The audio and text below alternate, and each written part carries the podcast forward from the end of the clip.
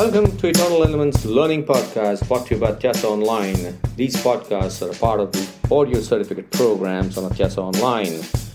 You're free to take these podcasts on your desired portal also, should you only wish to learn on the go. Thank you so much for engaging on these podcasts, and you can connect with the author on LinkedIn, Twitter, and Facebook.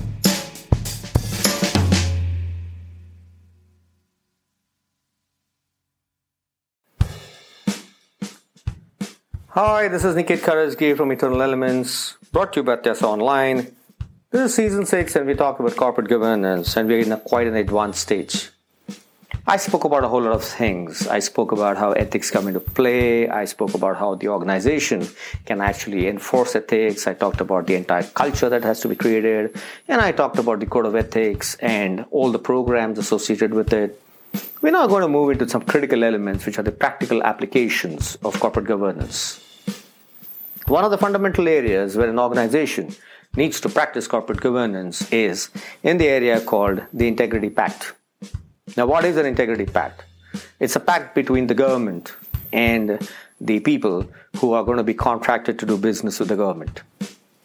The whole idea is to refrain from corruption, bribery, and to ensure that this happens, the bidders are mandated to disclose all transactions that they enter while the project is being processed. You're supposed to talk about all the commissions. That means you're supposed to disclose all the commissions that were paid to any party. You're supposed to discuss if there was any thing that you want to talk about in the loss of contract. Was there something which was not right because of which you lost the contract? And uh, you're supposed to scale it up, but we're going to talk about whistleblowing a little later. So, in an integrity pact, what happens is you primarily enter into the agreement with the government, and the bidders are mandated to adhere to certain norms of ethics when you're dealing with the integrity pact. And should there be a violation, you have the option of whistleblowing available, as I just said. There is an option available even in terms of the vigil mechanism, and we will talk about that as we move ahead. But let me first discuss the whole idea of integrity pact. Should a vendor should a supplier violate the integrity pact, it leads to loss of contract. It leads to, if there is a bond security given, it leads to forfeiture of the bond. It can also be a court case with damages being claimed. It could be a permanent ban from bidding and there could be criminal and disciplinary actions. Now, why is this done? This is done primarily for a social cause because the taxpayers' money is used effectively. That's the whole idea behind the Integrity Pact. It is monitored by members of the civil society. It ensures that the system remains clean both at the part of the government as well as the part of the private organization that's partnering with the government. It ensures that there's a safe environment for the company. And the best of all, absolute transparency for the citizens.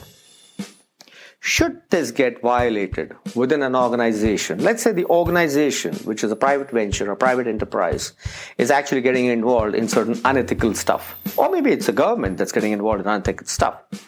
There's this whole idea of whistleblowing that has come into play now.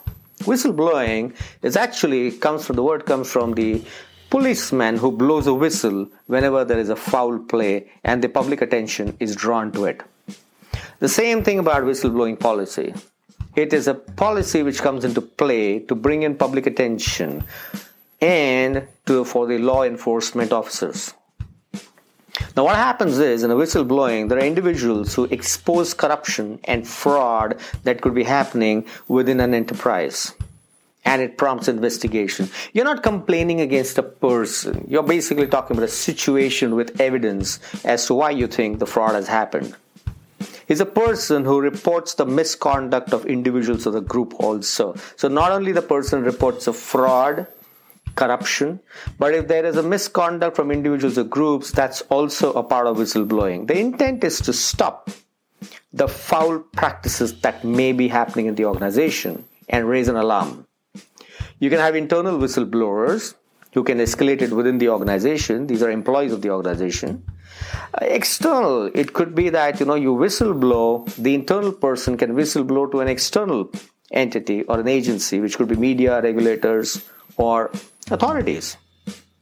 It could also be an ex employee. So, when we're talking about internal escalation, it's a member within the organization who's escalating it to the members within the organization again. So, it could be ethics committee that could be escalated too. The alumni is an outside person who's a formal employee, and even he can whistleblow. He can whistleblow within the organization, he can whistleblow outside. The government can also be a party to whistleblowing if there's a foul play happening within the government. So that means the government can whistleblow, the government members in the government can whistleblow for anything that's happening within the government organization. And a corporate whistleblowing is a foul play in the corporate. The impersonal whistleblowing is another aspect for it, which primarily, uh, you know, it's something that I am not party to it, but I felt that I should report because it's harming others, and therefore I go ahead and whistleblow. I'm not a part of the organization, I'm not an ex employee of the organization, but I still feel that I must whistleblow as my own mandate, and I can do that for sure. And that's what whistleblowing policy is all about. Whistleblowers are protected by law. You cannot take any action against whistleblowers. You cannot do any vindictive act against a whistleblower. Whistleblowers have to be treated with absolute respect within the organization. There's this whistleblowing mechanism that exists within the organization and it's defined in the code of ethics and it has to be documented properly in the code of ethics. There's also a vigil mechanism where directors and employees can report genuine concern to the Code of Ethics Committee or to anybody within the organization. It's applicable to companies who accept deposits, borrowings. That means any shareholder of the organization can actually come in and report matters pertaining to anything where the guarantees have been violated or the safeguards have been violated. The vigil, the vigil mechanism also says that you cannot put a shareholder into a process of victimization ever. So, a direct access to the chairperson of the audit committee is available. The details of the vigil mechanism is available on the website. The visual officers must be protected. The false complaints, obviously, you take suitable action. And uh, it is overseen by the audit committee with the chairman in terms of how the vigil mechanism is actually operating. Now, if there is a conflict of interest, what happens if there is a vigilance action against a person who's running or a part of the vigil mechanism? Well, he's got to recuse himself from the case because obviously there's a conflict of interest. Vigil mechanism a lot of times gets applied to shareholders. But I think vigil mechanism is something that you can go ahead and apply it for within the organization also as to how the different aspects of compliance deviations within the organization are being handled. And that's what the mechanism does. So bring in a strong vigil mechanism within your organization. It becomes a deterrent for the employees and the members. And they just think twice before they indulge in any compliance deviations thank you very much this is Nikit Karajgi from eternal elements brought to you by Tyasa online signing off on this podcast where i talked about the integrity pact I talked about the whistleblowing and I talked about the vigil mechanisms that every organization must set up. We are kind of coming midway into the final elements from there on on the corporate governance, but there's still a lot to talk. Thank you very much. I'll see you in the next podcast.